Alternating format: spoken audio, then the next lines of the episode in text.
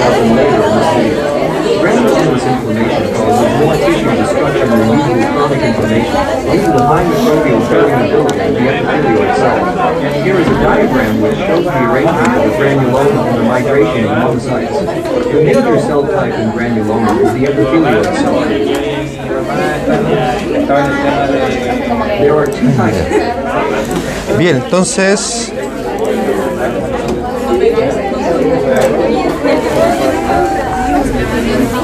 Bueno, después de esa introducción, entonces ahora partamos con lo del PPT. Ah, ¿qué cosa es PPT? Sí. El PPT sí. Ah, está, está. Sí, sí está. Busque de nuevo. Bien, eh, entonces en consideración a lo que vimos recién del video, en consideración a lo que vimos recién del video, vamos a ir viendo un poco más detalle lo que hablamos de los granulomas. ¿Sí? Esto fue lo que vimos en la clase anterior, ¿cierto? Así que para ahorrar tiempo, para ahorrar tiempo vamos a ir directamente a el granuloma, cómo se forma un granuloma. Eh, ¿Qué recuerdan de los granulomas? ¿Se acuerdan que lo explicamos? Una, una corona, una Muy bien, corona muy bien. Esto es lo típico de, de histología, ¿cierto? Eh, habían cambios, ¿cierto? Como lo vimos en el video recién, habían cambios de células.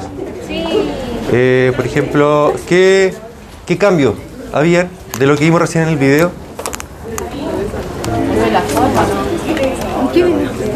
En el video recién vimos unos cambios.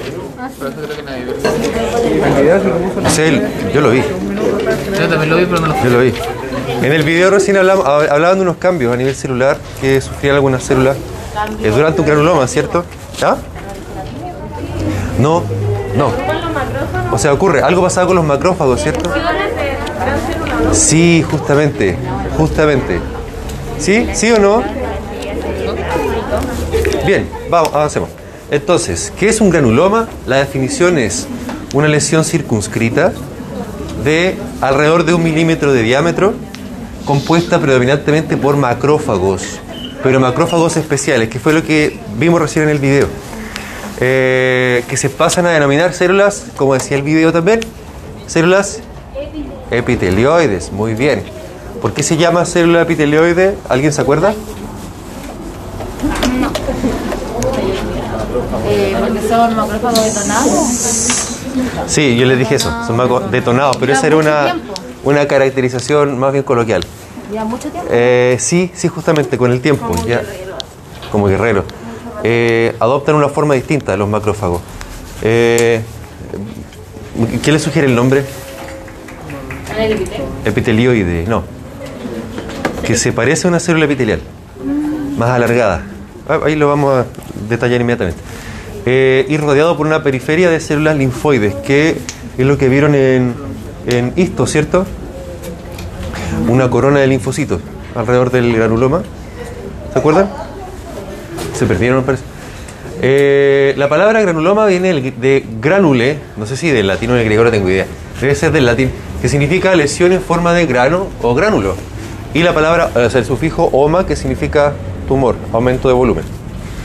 Eh, indica en este caso una masa inflamatoria localizada, eh, localizada en una zona compuesta de macrófagos y linfocitos.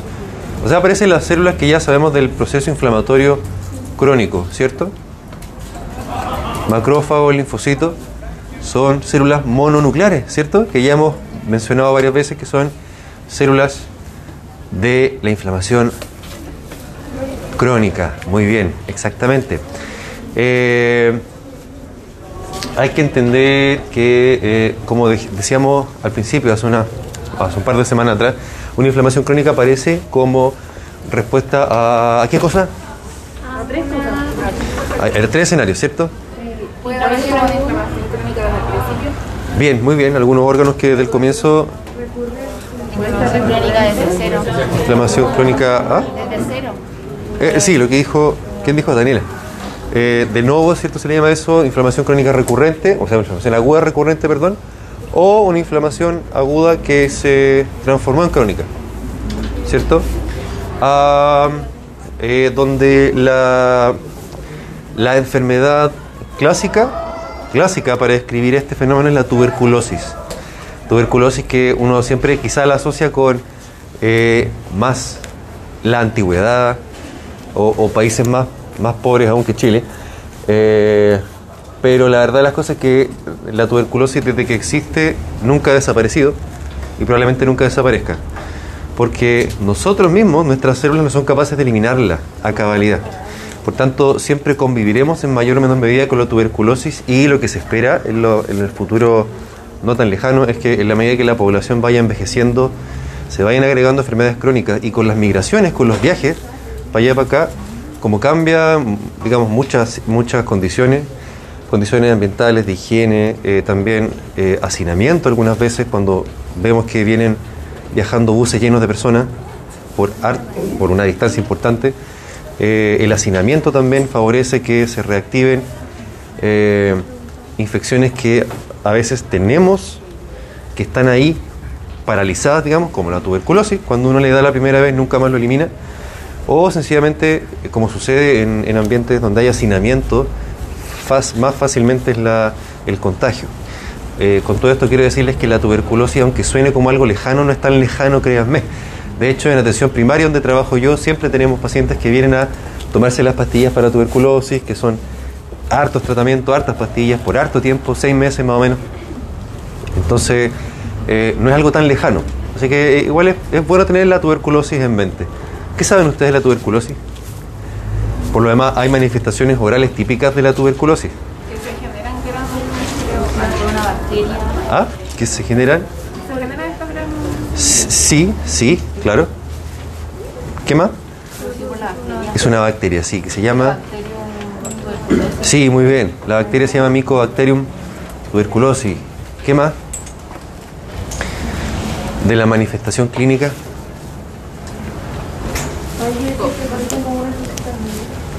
¿Ah? Eh, no, o sea, no, no es típico de la tuberculosis. Eh, quizá, usted, quizá está pensando en una persona con tuberculosis ya que está más avanzada, como más grave, puede ser, puede ser ahí. Eh, pero veamos, volviendo al tema del granuloma, como bien dijimos antes, el granuloma más característico y que por tanto el, el que más se ha estudiado como así como, como modelo de la enfermedad es la tuberculosis, donde ocurre justamente lo primero que ah, ¿Se acuerdan que habíamos visto unos monos en la diapo, una diapo anterior?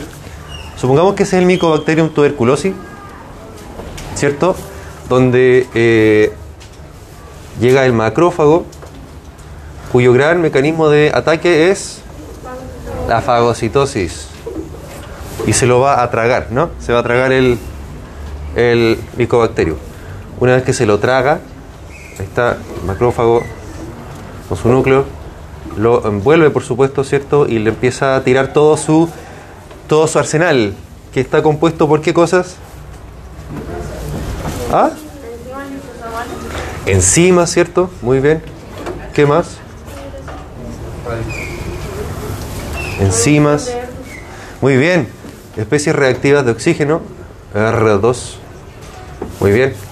¿Y qué es lo que este es el núcleo? ¿Qué es lo que sucede? Que a diferencia de lo que uno esperaría, donde el macrófago actúa y termina por eliminar el, el- microorganismo, en este caso, eh, este micobacterio es tan maldito que es capaz de tolerar el ataque. Y bueno, y muchas veces el macrófago o sencillamente se muere, como era que decía Bombalé, o eres monje, faquiro, guerrero, o sencillamente te mueres, ¿no le suena? Ya, esos son memes, memes más antiguos. Memes más antiguos. ¿Ah? En algunos casos sí puede haber macrófagos eh, en este proceso donde se destruyen. No, digamos, son víctimas de sus propios mecanismos de destrucción del micobacterio.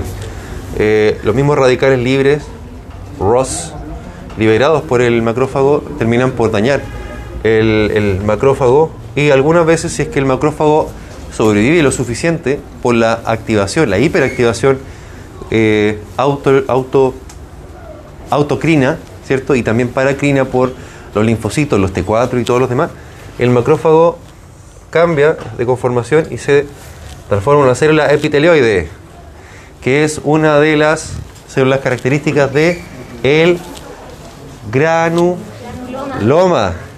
Granuloma. Muy bien, si vemos el corte que está ah, bueno, en pantalla y aquí también, se fijan que los, los núcleos de, lo- de los macrófagos están más alargados, ¿cierto? ¿Lo ven? Tienen forma de huevito, ya no es tanto una pelotita, sino un huevito. Célula epitelioide.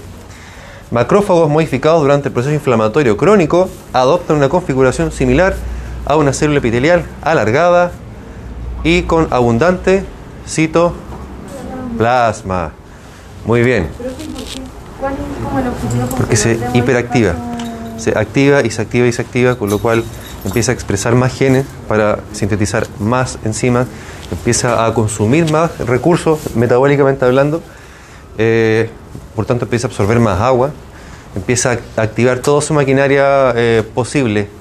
Y en ese camino a la hiperactivación, bueno, habrá macrófagos que se van a morir y van a haber otros macrófagos que se van a eh, fusionar unos con otros. Esos son macrófagos, no son ojos y se van a transformar en una célula, otra célula característica del proceso del granulomatoso, que es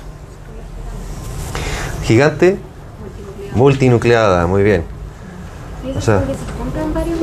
Exactamente. Ese es el, es el proceso, el camino que siguen los macrófagos durante el granuloma. Pensemos que estas son infecciones que ya van evolucionando con el tiempo, muchas semanas, muchos meses, hasta años. Eh, ah,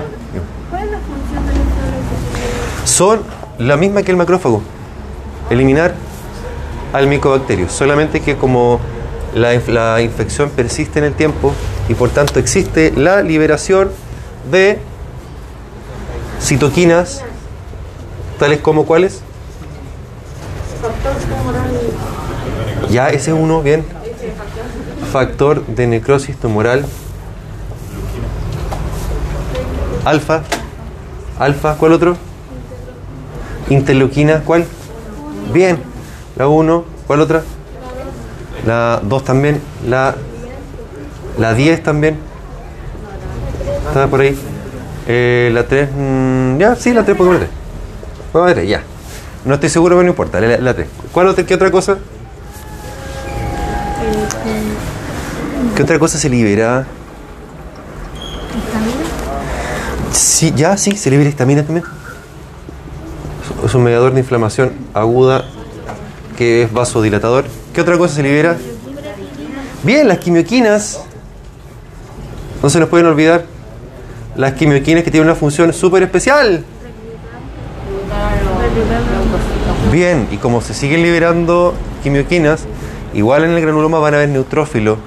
Recuerden que no es que desaparezca la célula, sino que predominan las, claro, las mononucleares en el proceso crónico. ¿Ah? Profe, la diga. persistencia como del, del proceso y la hiperactivación de los macrófagos Sí, se produce porque hay una falla en el proceso de degradación del... claro, falla el proceso de degradación del micobacterio, pero porque el micobacterio es capaz de, re- de, eh, resistir a este ataque. Claro, Y entonces empieza a fallar y se, el macrófago como que se hiperactiva y ahí se produce la formación. Empieza a haber liberación de todos estos, estos marcadores de inflamación que se mantienen y se mantienen y se mantienen. Porque existiendo todavía la activación de macrófagos, bueno, acá por supuesto venía toda la activación de los M1 y los M2 y también se activaban otras células, los linfocitos, ¿cierto? Que a su vez iban a liberar todos estos factores proinflamatorios, ¿cierto? Y eso se mantiene en el tiempo, se mantiene en el tiempo, por lo cual se, sigue, se siguen estimulando macrófagos, siguen llegando monocitos, siguen diferenciándose macrófagos, siguen fagocitando y algunos se fagocitan, se mueren, otros se transforman en célula epitelioide, otros más adelante se mueren, se juntan con otros, se transforman en célula gigante multinucleada y así. Y así toda la vida. Y así toda la vida. Eh, comprenderán que cuando uno ya le entró el demonio, cuando uno ya tiene la infección, el, el bacilo tuberculoso en el cuerpo, eh, la primera vez que uno lo tuvo, cuando ya lo- se trata, se queda guardadito en los granulomas que tenemos en los pulmones más frecuentemente, pero no exclusivamente. Eh, y como hay todo un proceso que gasta energía, lógicamente, ¿cierto? Gasta energía, de hecho las personas con tuberculosis típicamente tienen fiebre alta, fiebre, fenómenos sistémicos de la inflamación crónica, muy bien.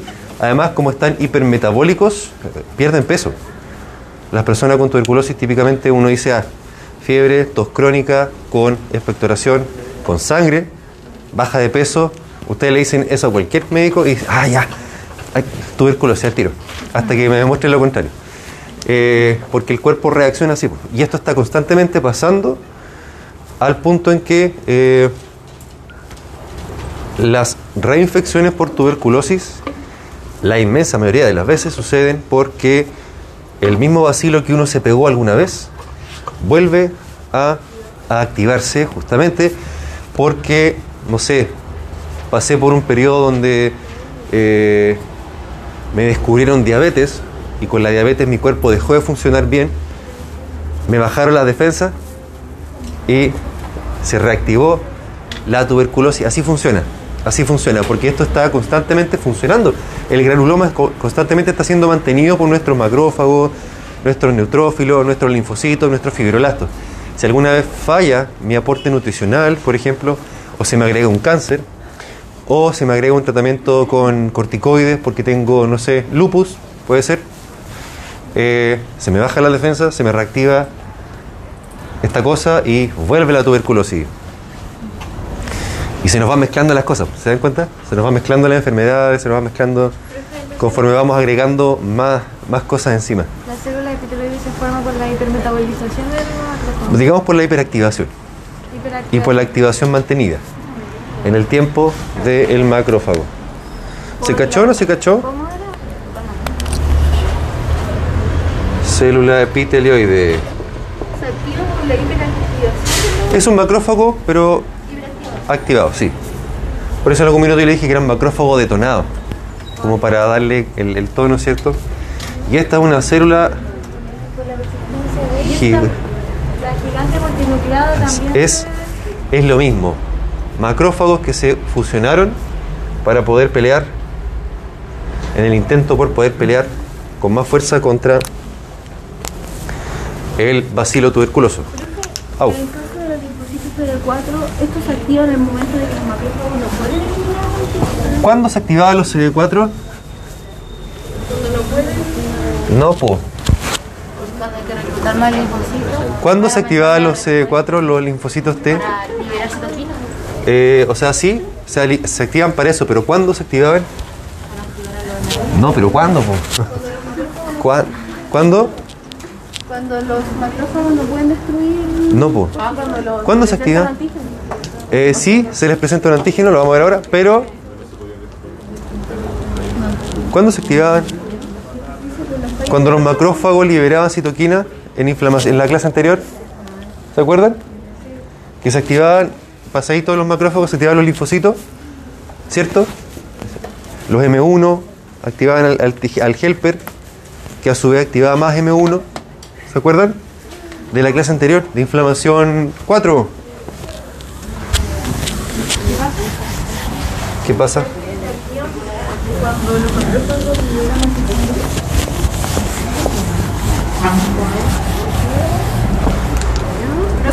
Oh.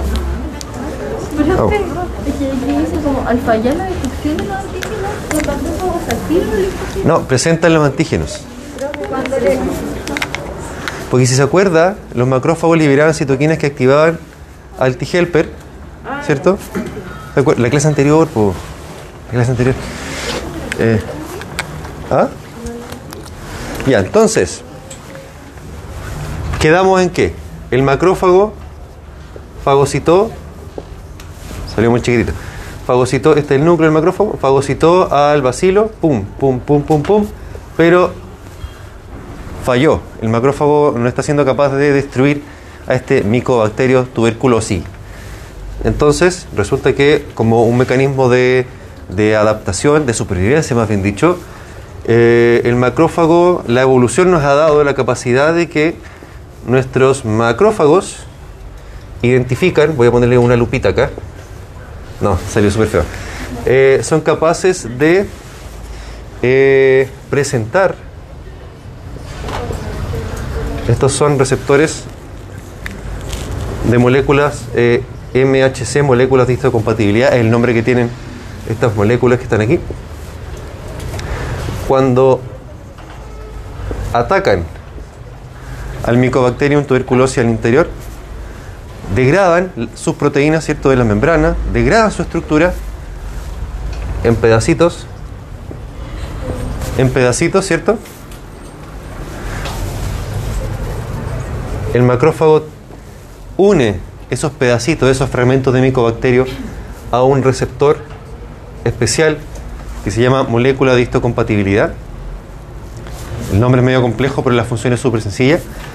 Se une este receptor al fragmento de micobacterio y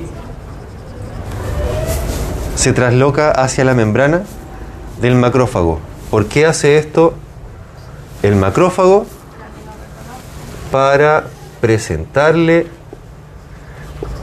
el fragmento de tuberculosis de micobacterio al linfocito, que lo vamos a dibujar así. Le presenta el antígeno, que es lo que está ahí en el dibujo. El macrófago degrada fragmentos del micobacterio. Eh, esos fragmentos son unidos a estos receptores que son presentadores de antígeno, moléculas de histocompatibilidad. Eh, se traslocan hacia la cara externa de la membrana del macrófago y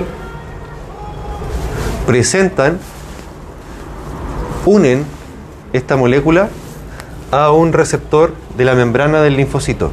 ¿Cuál linfocito? T-helper, también llamado CD4. Muy bien. Célula CD4. Eh, presentación de antígenos.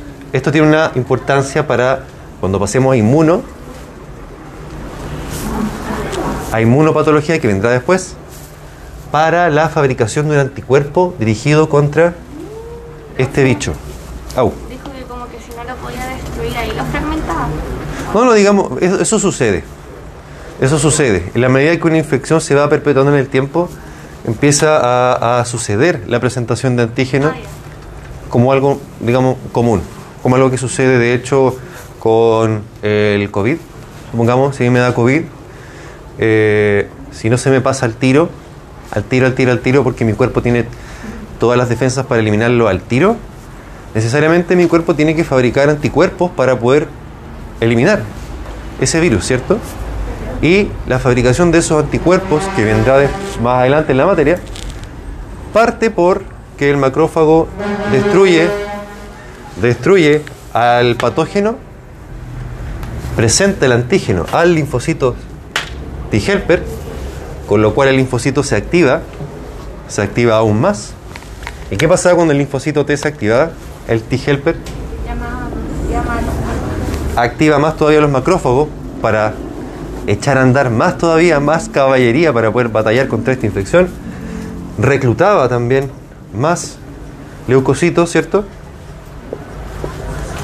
Y más adelante, cosa que dejaremos en suspenso por ahora, venía entonces la presentación a los linfocitos B para la fabricación de los anticuerpos, que eso lo dejaremos ya más adelante porque aquí vamos viendo que eh, efectivamente para poder tener anticuerpos contra alguna enfermedad hace falta tiempo.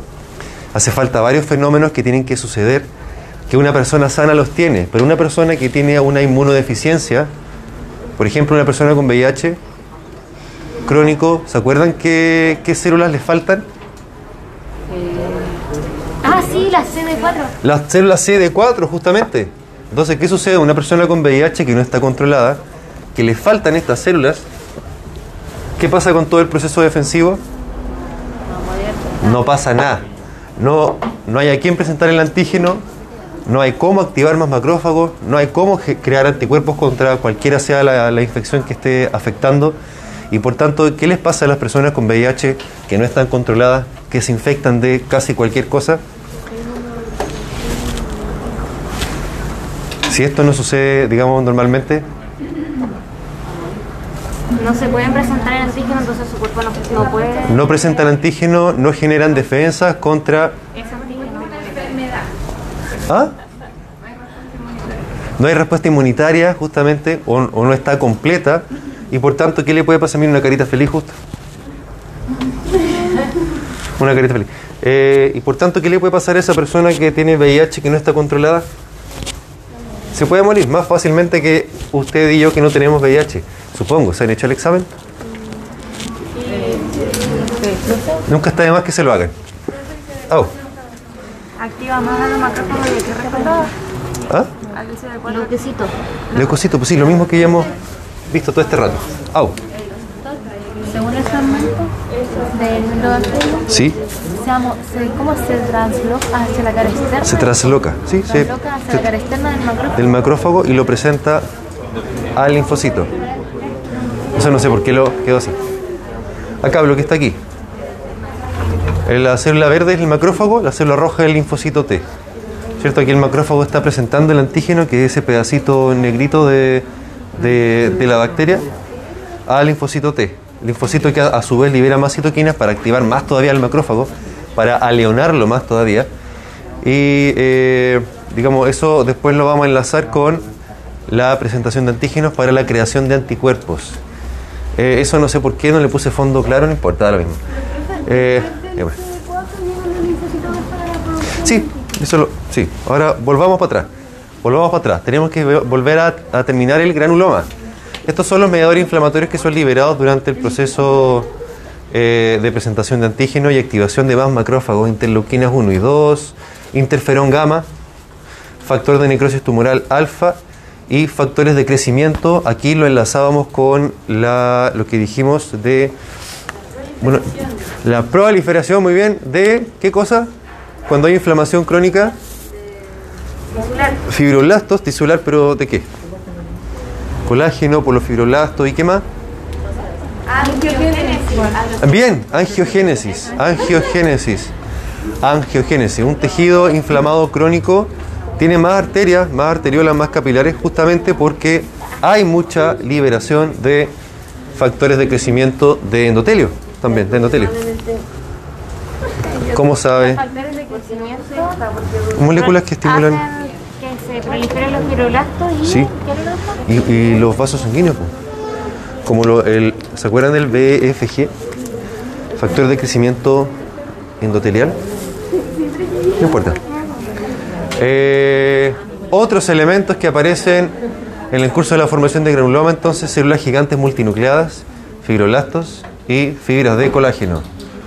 Eh, este monito es la secuencia que recién dijimos. Au.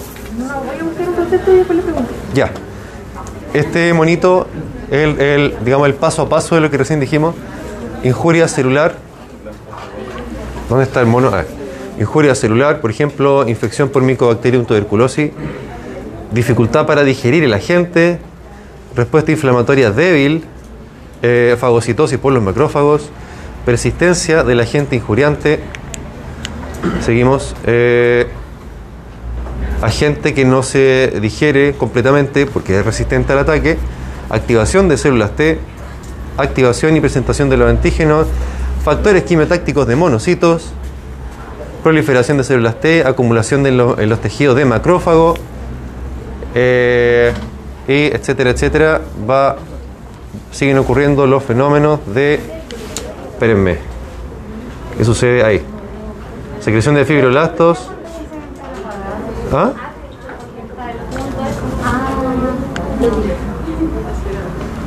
Y finalmente se forma el granuloma, ¿cierto? Granuloma que lo vimos en la vez anterior. ¿Se acuerdan de este monito? Aquí vemos en azulito están los Mycobacterium avis, avi- perdón, avi- tuberculosis. ¿Quién activa los linfocitos? ¿Quién activa los linfocitos? ¿Cómo? No, pero ¿cómo? ¿Cómo lo liberando? Sí, mediante las citoquinas proinflamatorias, ahí uno puede decir muchas, la interleuquina, factor necrosis tumoral, y también lo activa con la... No, no, colágeno. El macrófago también activa los linfocitos mediante la presentación de antígeno, ¿cierto? Entonces, profe, las citoquinas liberan No, no, las citoquinas son moléculas, ¿cierto? Que son liberadas por otra célula, macrófago, linfocito. Pero la función de la citoquina al final es como... Eh, la función es activar otra célula, supongamos. ¿Ah? El linfocito, pero se genera un loop, ¿o no? Una vuelta, ¿o no? Claro. El macrófago libera citoquina, ¿cierto? ¿Qué es una citoquina proinflamatoria? ¿Ah? ¿Qué? No se escucha. Eh, ¿Quién, quién activa el linfocito? ¿Y, el- ¿Y quién activa el macrófago? Y otros macrófagos también. ¿Cierto? Se empieza a generar una amplificación de la respuesta para poder mantener Posit- sí, pero no, no, no vale porque no son órganos, no son sistemas. Pero, pero eh, desde el punto de vista como de la dinámica, de la dinámica sería así una retroalimentación positiva. Uno estimula al otro y así hasta que algo pasa, o desaparece la infección o, o ocurre el encapsulamiento de la infección para eh, confinarla, para aislarla justamente ahí. Dos. Eso dijimos, sí, por la citoquina y la presentación de antígeno. Bien, ahora, ¿de qué está compuesto el granuloma? Si yo les preguntara en el certamen, supongamos, ¿de qué está compuesto un granuloma A? De células epitelioides. En el fondo, si hay células epitelioides ya se está formando un granuloma. Si usted, si usted a un paciente le hace una biopsia y la biopsia le llega a usted de vuelta diciendo se observan células epitelioides, eh, pero todavía no hay granulomas, usted debe decir, ah, pero igual, claro, bien, muy bien, vamos camino a que se forme un granuloma. Igual, si aparecen gigantes multinucleadas, a lo mejor la muestra estuvo mal tomada y no apareció el granuloma, no sé, o hay alguna enfermedad característica que da, ¿cierto? Eh, est- estas formaciones. ¿Hay una diferencia funcional entre la epitelioide No, podríamos decir que una es más potente que la otra, pero al final lo mismo, la fagocitosis, multinucleadas son más potentes. Porque son más grandes, son más, están más acumuladas. Células linfoides, que son los linfocitos, y por supuesto que la presencia de uno de los hitos, de las marcas de la inflamación crónica, que es la destrucción de tejidos y o necrosis. Necrosis. Necrosis que es característica en la tuberculosis, recibe un nombre y lo vamos a mencionar inmediatamente. ¿Ah? Sí, po. sí. Dígame. No, pero pregunta si. ¿Cuál es el problema? El, el granuloma sería malo, ¿no es cierto? ¿Pero por qué? O sea, malo, pero no. Pero es como Es, que es nuestro, me- es nuestro mecanismo de defensa, ¿no? Es como cuando es Es nuestro mecanismo de defensa. está, pero no hace nada malo. En la medida que está encapsulado, es- está ocupando espacio, digamos, pero está encapsulado ahí la, la infección. Estoy trabajando en mi, no interrumpir. Eh, es como cuando se enca- encapsula un cáncer, Eh, No, más no. parecido. Pero digamos igual, Pero ese granuloma se puede destruir y liberar sí, esta sí, sí. Y eso puede ser malo. Eso sí que puede ser malo. sí. ¿Y no se pueden extraer los granulomas? Sí, pero depende. Debe- Depende de la enfermedad. ¿Qué era eso que cuando estaba como el granuloma con, el, con la bacteria como encerrada? Como si había otra enfermedad como que se podía liberar y desencadenar de nuevo, ¿no? Claro, sí, porque todo esto gasta energía, ¿cierto? Entonces, si hay alguna enfermedad que esté gastando más energía, va a ser fácil que se reactive nuevamente la infección. O sea, si una persona tuvo tuberculosis, se guarda la bacteria y Claro. si tiene otra enfermedad le puede dar de nuevo. Exactamente, exactamente. Bien, célula epitelioide, no, eso es otra cosa. pero No se escucha ya, no se escucha ya, entonces nos vamos a empezar a quedar callados para poder hablar y que se escuche ya. esa célula, Eh, ¿cuál era? Dice function. Son macrófagos. Ah, ya. macrófagos. Ya, veamos, la célula epitelioide. Bueno, yo voy a hablar nomás. Células epitelioides son células que tienen, son macrófagos con aspecto similar al de una célula epitelial. Se trata de macrófagos que se elongan durante el proceso inflamatorio hasta alcanzar una forma vesicular, un núcleo de tensión ligera con forma de pantufla o zapatilla, slipper, así está en los libros al menos. Abundante citoplasma de tinción pálida con contornos borrosos, de modo que al frotis se observan varias células epitelioides superpuestas. En esta forma ya han perdido capacidad fagocítica. Está tan desgastado el macrófago, podemos entenderlo así, que no, eh, no, no es efectivo en su labor. Las gigantes multinucleadas provienen de la función de varias células epitelioides, es decir, seguimos en la línea del macrófago. Eh, núcleos que se distribuyen hacia la periferia o pueden eh, agruparse en ambos en polos. Esto tienen que recordarlo de de esto o no. Las gigantes multinucleadas que pueden ser ¿Se acuerdan? Con los núcleos en el centro o distribuidos en ambos, en ambos polos de una célula. Eso es un- algo netamente de conformación. De conformación. A una de estas se le llama células de cuerpo extraño, que son las estas, células de cuerpo extraño, y la otra, donde se separan los núcleos, se llama célula de Langhans. Pero es un tema netamente de, ¿Célula de qué? de Langhans, como dice la diapo. La diapo está, acuérdense que la diapo está, bájenla, ¿Dónde está la.? Ah, Langhans. No Langerhans, esas son otras. Langhans. pero ¿por qué le ponen nombres tan parecidos? Porque se llamaban parecidos los que los descubrieron nada más. ¿Usted cuenta que yo y pensar que son? Langerhans, no, no, no, no, no confundamos. Eh, células de Langhans, que no es lo mismo que Langerhans, y células de cuerpo extraño. ¿Por qué? Porque suelen observarse en granulomas por cuerpo extraño.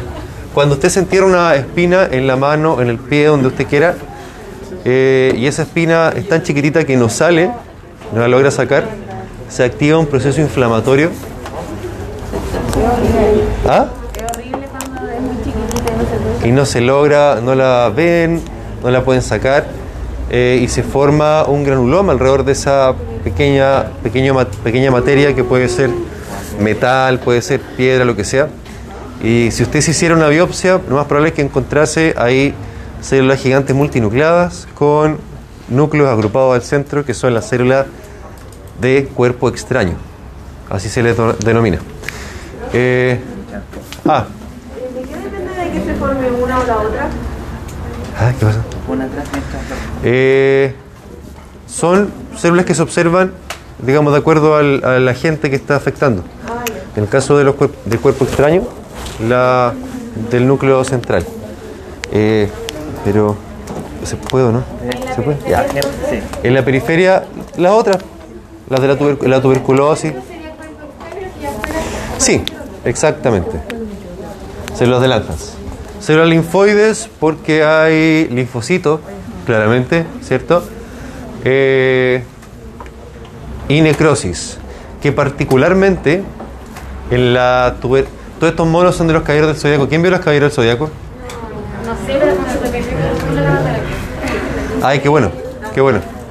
Ya, porque me esmeré mucho en hacer el PPT para que fuese divertido. Qué bueno, esa es la idea. Ya, en la, en la tuberculosis, los granulomas, sean chicos, sean grandes, la necrosis central del granuloma tuberculoso se denomina necrosis caseosa.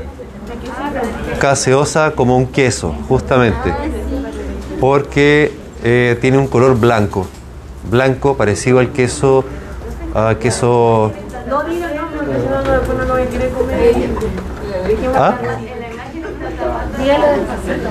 Ah, sí. ¿En serio? Ya. Por ahí dice, en algunos casos especiales de granulomatosis, como en la tuberculosis, adopta una forma caseosa central. Caseosa. Eh, fenómenos fibróticos también. Ah, profe, esa era mi pregunta. ¿Cuál? Que, eh, ya, en la inflamación hay una, en la crónica hay una proliferación excesiva, o sea, de fibroblastos y todo. Sí. Entonces, cuando es muy excesiva, ¿esto podría generar las fibras? Eh, ¿O son sí, claro, sí. Sí, fibrosis Eh, se refiere a la, a la aparición de tejido fibrótico, que es colágeno, estimulado, o sea, mediada por fibroblastos. Fibrosis. Sí, es característica de la tuberculosis, justamente. Pero solo era tuberculosis. Eh, sí, no, no, no. La necrosis caseosa se considera característica de la tuberculosis. Si usted hace una biopsia y aparece necrosis caseosa, ahí, ahí, ahí están los bacilos tuberculosos. Eh, se considera diagnóstico de tuberculosis sí o sí. De fenómenos fibróticos, colágeno, fibroblastos. Eh, el agente causal de la tuberculosis se llama Mycobacterium tuberculosis. También se le llama bacilo bacilo tuberculoso, ya, bien. ¿Qué otro nombre? Microbiología. ¿Qué otro nombre? Mycobacti- Lo acabamos de decir. Au, tuberculosis cuando está en el cuerpo se encuentra solamente Bacilo de Koch también, muy bien. ¿Ah? o se encuentra solamente en el pulmón o también uno hace No, no, vamos a ver ahora. Hay varias, muchas formas de tuberculosis. Eh, bacilo de Koch, ¿qué otro nombre recibe de acuerdo a la tinción el bacilo? No, no, no. ácido Bas- ácido, ácido bacilo, ácido, no, no, no se tiñe. no, no se tiñe, ¿cierto? No se tiñe. pero yo sé Pero- que es bar Bar, bar, ¿se acuerdan del bar? No el fútbol. Bar, bacilo, eso, alcohol, ácido resistente. Bacilo, alcohol, ácido resistente. Eh, porque. bueno. Espérame si lo tengo más adelante. Ahí está. Ahí está. Está en la diapo igual. Bar, bacilo, alcohol, ácido resistente. Porque hay esa tinción, ¿se acuerdan de esa tinción? Sí, También. con azul. Azul, bien. Claro, no se tiñe con hematoxilina o eosina. Así que está la otra tinción que es la BAR, ácido alcohol resistente. Eh, es una tinción, digamos, súper inespecífica, pero destruye todo lo demás, pero no destruye al bacilo tuberculoso. Entonces permite detectarlo. Entonces imaginémonos un- una persona que tiene tos con sangre, con fiebre hace como tres meses, eh, y se le hace esa tinción súper sencilla. eh, está diciendo, está diciendo que es tuberculosis. ¿Lo logran ver? Es muy, muy, muy pequeñito. Esas líneas que ahí. Al fondo hay que darse cuenta que ser patólogo es una especialidad por algo, porque hay que entrenar mucho el ojo y saber mucho, ¿no? La, patología, ¿ah? No, nada que ver. Pero usted podría ser patólogo, si usted estudiase. Si usted estudiase, si usted estudiase la especialidad, a eso me refiero. Miren los mal pensados.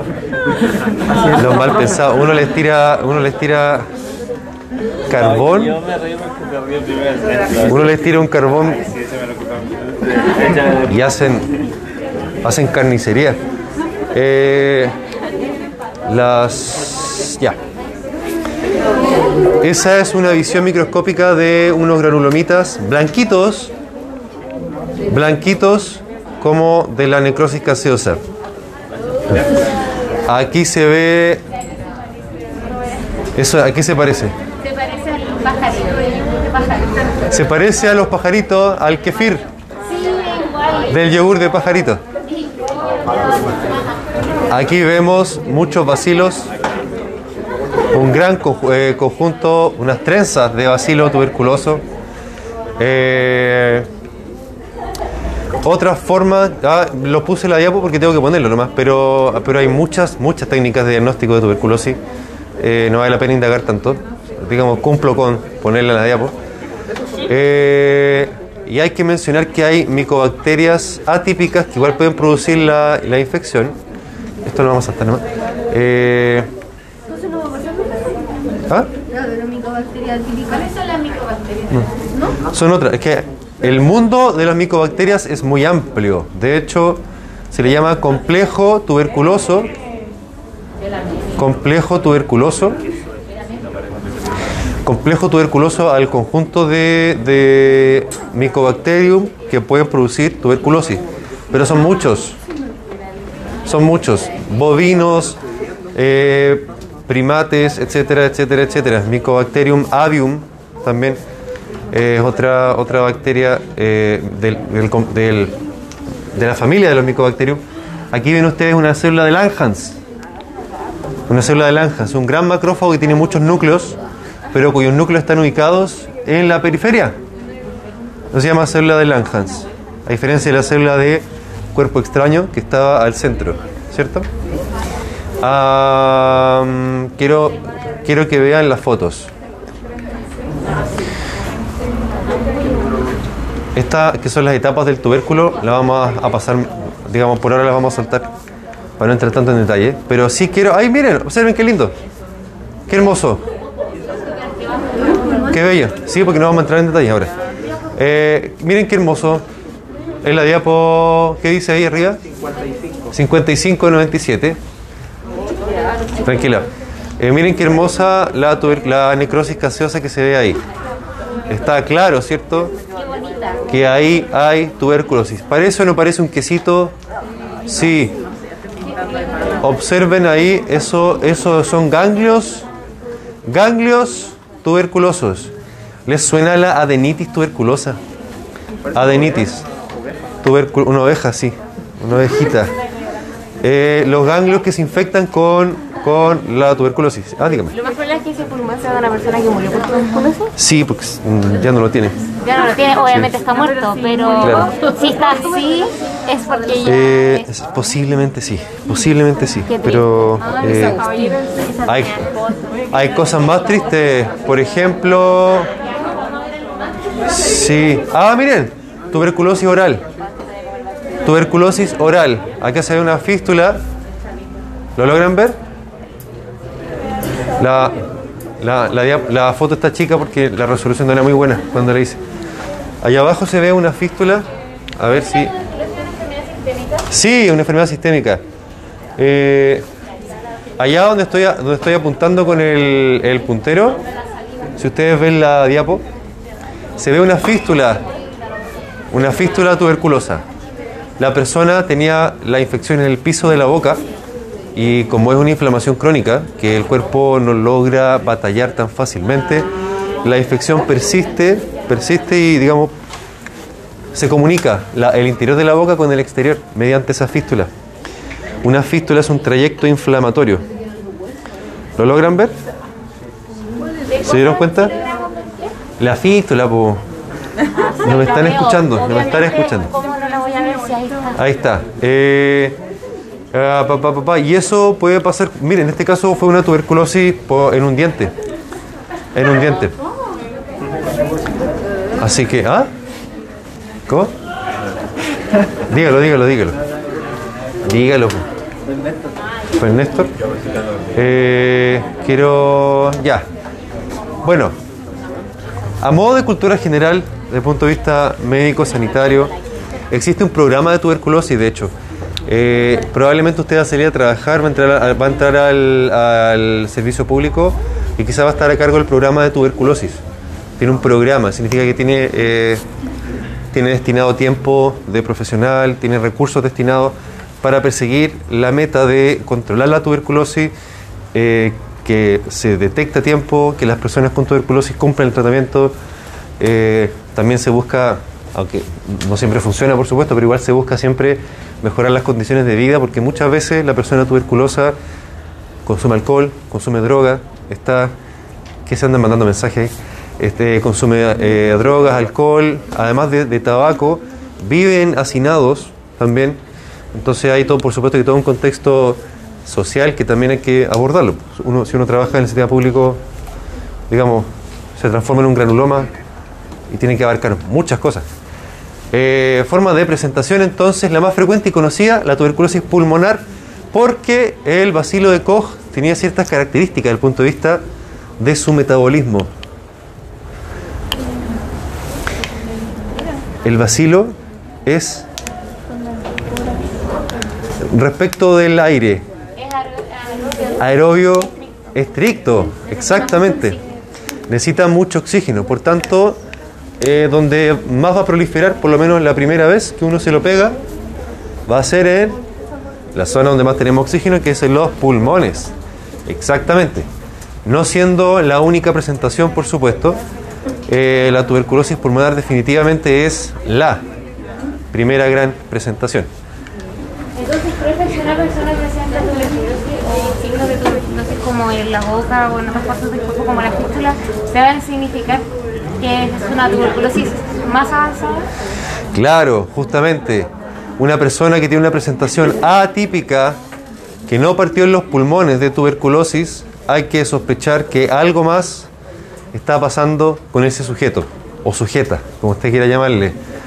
Eh, si a mí me llega la consulta una persona con tuberculosis del piso de la boca, como es algo anor- anormal, entre comillas, para la enfermedad, uno debe sospechar que, por ejemplo, además de tuberculosis tiene VIH, o además de tuberculosis tiene sífilis, o además de tuberculosis tiene cáncer. Porque es una presentación atípica. Porque en las condiciones de un ser humano sano, entre comillas, la tuberculosis debería partir sí o sí a nivel pulmonar. Entonces, para mí, profesional clínico, hasta que me demuestren lo contrario, esa persona tiene algo más que la tuberculosis, no es solo tuberculosis.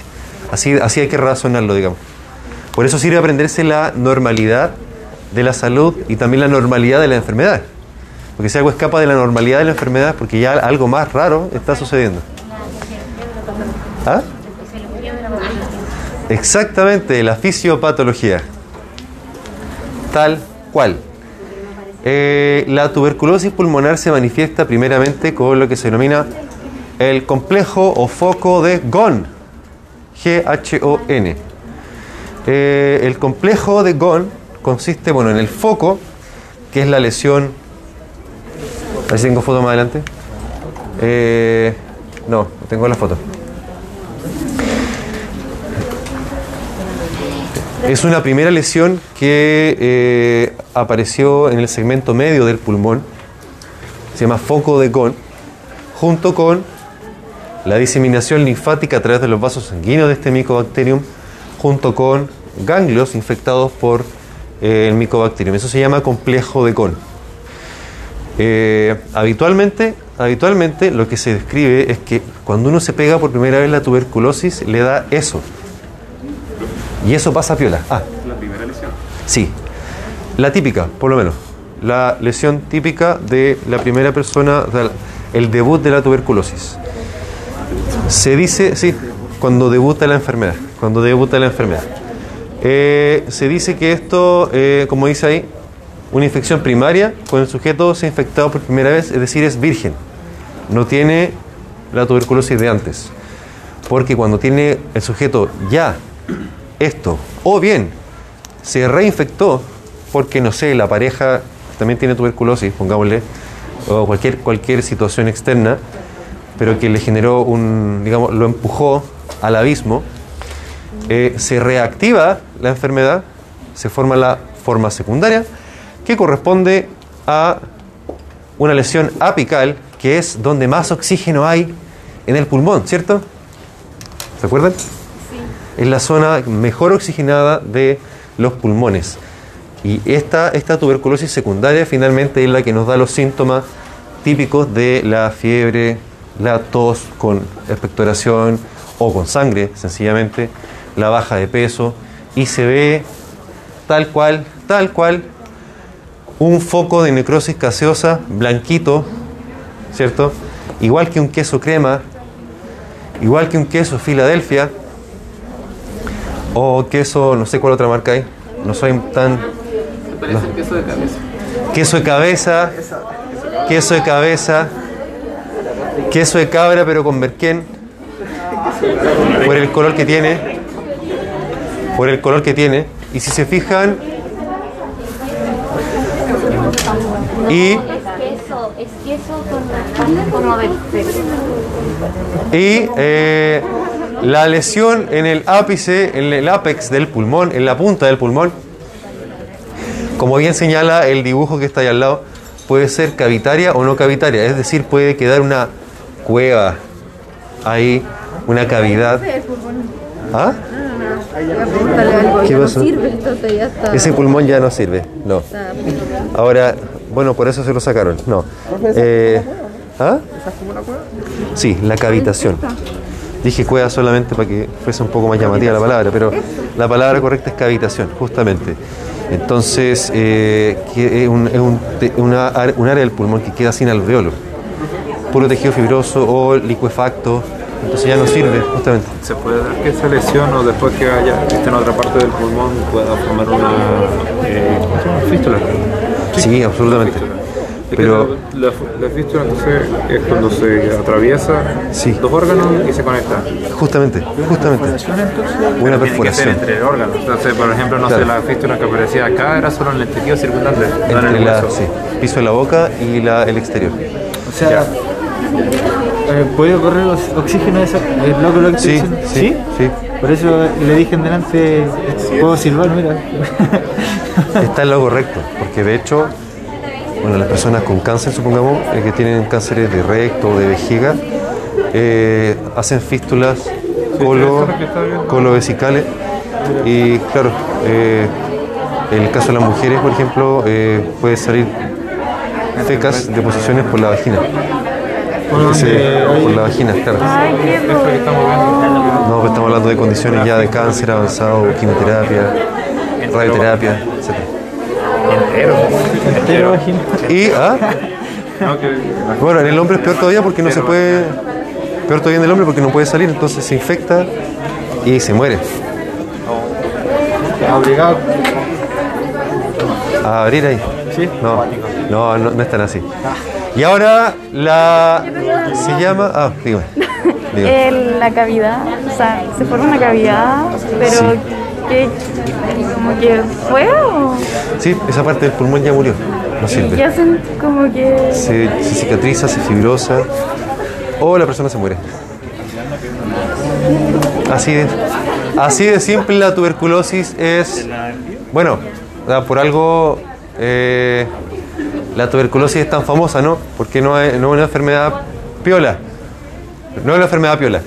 Eh, tuberculosis miliar, ahora también otro, otro hito súper eh, llamativo de la evolución de la tuberculosis. Miliar significa, eh, viene de mijo, viene de mijo. El mijo es un cereal, parecido a la quinoa. Es un granito, es un granito. La tuberculosis miliar, por tanto, es la diseminación de la tuberculosis a, muchos otros órganos, no solamente el pulmón, eh, donde se pueden observar, miremos la otra foto, no, la otra foto, esa, se pueden observar que aparecen muchas pequeñas lesiones puntiformes y ahí vemos un hígado con montoncitos de gra- granulomitas, ¿cierto? Vemos un pulmón con muchos puntitos amarillitos, ¿lo ven? Y también vemos incluso, esto sí que es raro, pero digamos, eh, es, ya es para que el paciente se muera, porque si ya tuvo una diseminación a este nivel, a nivel intestinal, eh, es porque el paciente está en muy malas condiciones y ya va, en uno o dos días va, a estar muerto. Eh, así, así de simple. Cada uno de esos puntitos amarillos que ven ustedes en, el- en estos tres órganos es un granuloma tuberculoso. Comprenderán que para que se disemine a este nivel la tuberculosis el paciente está muy comprometido desde el punto de vista inmunológico. Eh, y por eso digamos que lo conozcan porque eh, pueden llegar a verlo algún día, sí. Incluso en la boca podría llegar a ser. ¿De qué depende de que se? Del sistema inmune de la persona. Porque como dijo que el- la tuberculosis está presente en el cuerpo, pero se activa por una falla Exacto, exacto. Pero que depende de que sea tan grave esa falla. De la, De que del se estado previo de la persona. Ahí es que si esa persona tiene ya, algo así. O si fuma, o si es alcohólico, o cualquier cosa, o le da cáncer a algo, se va a reactivar ¿Y la tuberculosis cómo podía pegar? Se podía pegar con la por vía aérea. Listo, estamos contagiados. Sí, pero si uno es sanito, digamos, no pasa a mayores. ¿Se ha visto esto? Eh, sí, sí. Sí, en el, sí, cuando el paciente hospitalizado. No, no, yo no lo vi. No, pero cuando uno es interno, uno se pasa la voz. Oye, paciente con tuberculosis miliar, ¿ya dónde, dónde vamos? Sí. Qué entretenido. O sea, sí, pero se supone que no. Entretenido, pero no.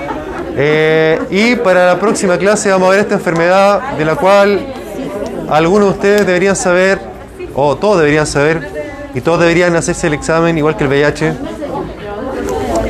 Porque, al igual que el VIH, la sífilis es una enfermedad causada por un virus.